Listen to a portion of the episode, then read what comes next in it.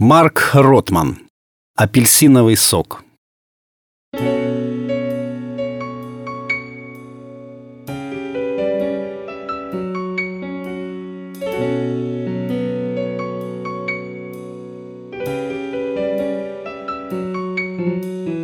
Ой, я не могу встать с кровати. И пить хочется, и есть.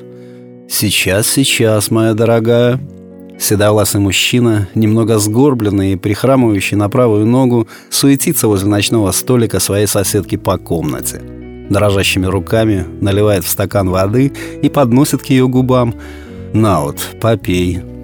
Женщина слегка приподнимается на постели. Глаза ее полузакрыты, а волосы взъерошены ото сна. Она делает глоток и слегка морщится. «Сока бы», Заботливый сосед озирается в поисках чистого стакана и, не найдя, наливает ей апельсиновый сок в свою кружку. Женщина жадно пьет. «Ты бы, это, присела бы. Лежа-то, поди, неудобно». «Да, пожалуй». «Вот, держи еще печенье с шоколадом». Он тихонько берет ее за плечо и помогает подняться. «Ой, нет, нет, не могу, больно. Кажется, сегодня я не смогу встать с кровати. Она печально смотрит на своего товарища. Я улыбаюсь. Дама по праву заслуживает Оскар. Однажды на ее игру повелся я сам. И она стоила мне двухдневной боли в пояснице.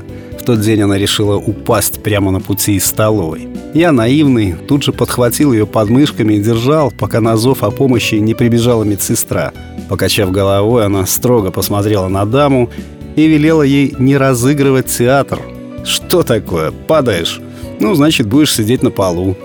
В тот же миг дама чудесным образом излечилась и, подтаскивая ногу и опираясь на ходунки, заковыляла в комнату. Даму зовут Фрау Шпиллер. Ей 92, она больна деменцией и периодически забывает лица. Так одним днем она убеждала меня, что я самый лучший сотрудник. А на следующий строго поглядела и спросила, кто я такой. Правда, через пару минут заулыбалась, узнала. Общими усилиями мы помогаем ей присесть на кровати. Она пьет сок и устало вздыхает. Потом вдруг начинает петь. Затем смеется, заливисто и громко – Морщинки в уголках глаз собираются паутинкой. Смеется ее сосед, господин Гудхерц. Гудхерц младше дамы на два года. У него большие, по-детски наивные глаза и редкие, но аккуратно уложенные серебристые волосы. Он носит мягкую клетчатую рубашку и часто смеется. И его беззубой улыбки невозможно не улыбнуться в ответ. «Вы знаете, я решил жениться на фрау Шпиллер», полушепотом, говорит он мне в ванной комнате, когда я помогаю ему переодеться. Мы так хорошо друг друга понимаем. Я давно с ней знаком, но мы ни разу не поругались, представляете? Они познакомились здесь, в реабилитационном центре для пожилых. Господин Гудхерц жил раньше в другой комнате. Его новоиспеченная подруга часто заходила в гости и оставалась ночевать на диване – когда освободилась двухместная комната, влюбленных поселили вдвоем. Каждое утро мужчина, едва проснувшись, подходит к кровати своей подруги и смотрит, проснулась ли она. Если фрау Шпиллер уже открыла глаза, он улыбается, гладит ее по голове и целует в щеку. А если она пребывает еще в объятиях Морфея, то ее верный друг прикладывает палец к губам и просит говорить потише, чтобы ненароком ее не разбудить. Мне страшно представить, что однажды она может не проснуться.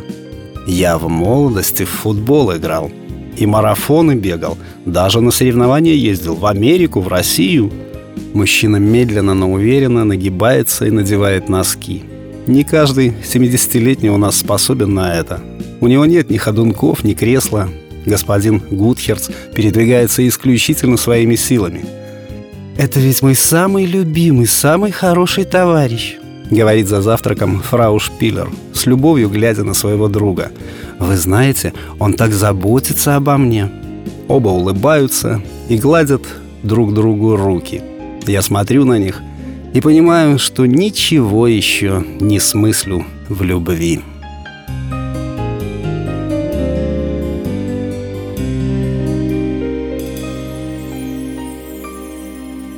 Текст читал Сергей Краснобород.